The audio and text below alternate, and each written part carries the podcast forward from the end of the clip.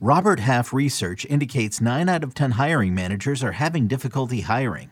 If you have open roles, chances are you're feeling this too. That's why you need Robert Half. Our specialized recruiting professionals engage with our proprietary AI to connect businesses of all sizes with highly skilled talent in finance and accounting, technology, marketing and creative, legal, and administrative and customer support.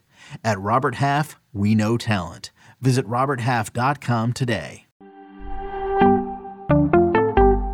We have a pretty big pitcher injury and deep sleeper hitters up next on Fantasy Baseball Today in 5. Welcome in to FBT in 5. Today is Tuesday, February 28th. I am Frank Stampfl, joined by Scott White. And the news from earlier on Monday was Tyler Glasnow suffered an oblique injury during a live batting practice session, will undergo an MRI on Tuesday. But obviously, Scott, this does not sound good. You have him as your SP30. I have him at SP27. How far you think? Uh, do you think we're gonna wind up moving him down here? I mean, quite a bit if he begins the year on the IL and with an oblique injury. I suspect that's what'll happen. The irony is, though, I might be more likely to draft him because of how much it could cause him to slide in the rankings. And we'll see when the actual timetable comes out how much he deserves to versus how much he does. But there tends to be, uh, with pitchers especially, anybody who's in line to begin the year on the IL, there tends to be sort of an overreaction to that. And they end up going so late that it's worth it, especially in leagues that offer an IL spot. So I was not one to trust Tyler Glasnow would stay healthy in the first place, but there comes a point in the draft where the reward is worth the risk, and he's more likely to last to that point now, I would say. Tyler Glasnow has never pitched more than 111 and two thirds innings at the major league level, but the glass half full, Scott, or as you said on the full length podcast, the glass now half full is that this isn't an arm injury. So we'll wait and see what we can find out.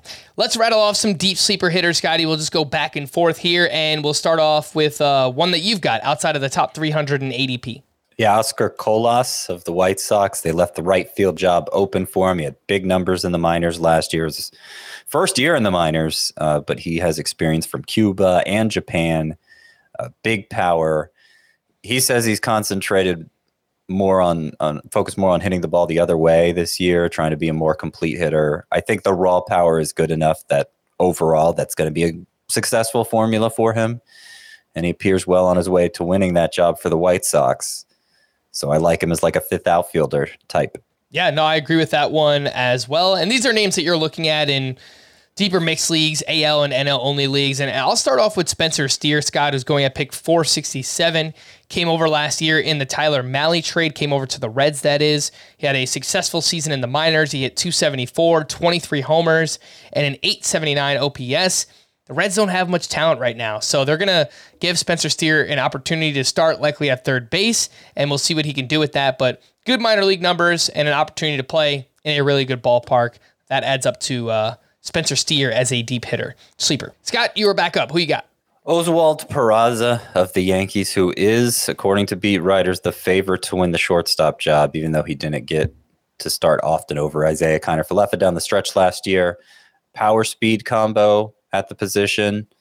Uh, and it's it's a position that can use some late round talent because you know it's deep at the top, but shortstop falls off pretty quickly in the middle to late stages of the draft. We like Ezequiel Tovar as a fallback option there, but I think we should like Oswald Peraza just as much, at least as soon as we find out for sure that he is the guy for the Yankees. Yep. Another one that I agree with you wholeheartedly, Scott. I mean, again, we got to see what happens, but there's a lot of talent there. And I think in, in the best case scenario, we could see a 15 15 or even a 2020 season out of Oswald Peraza this season. Next up for me is David Villar, who's going outside the top 500 picks in ADP. He had 36 home runs last season between the minors and the majors. Had a very strong September as well, finishing strong with the Giants. He hit 269 with eight homers and 897 OPS and an 11% barrel rate over that final month.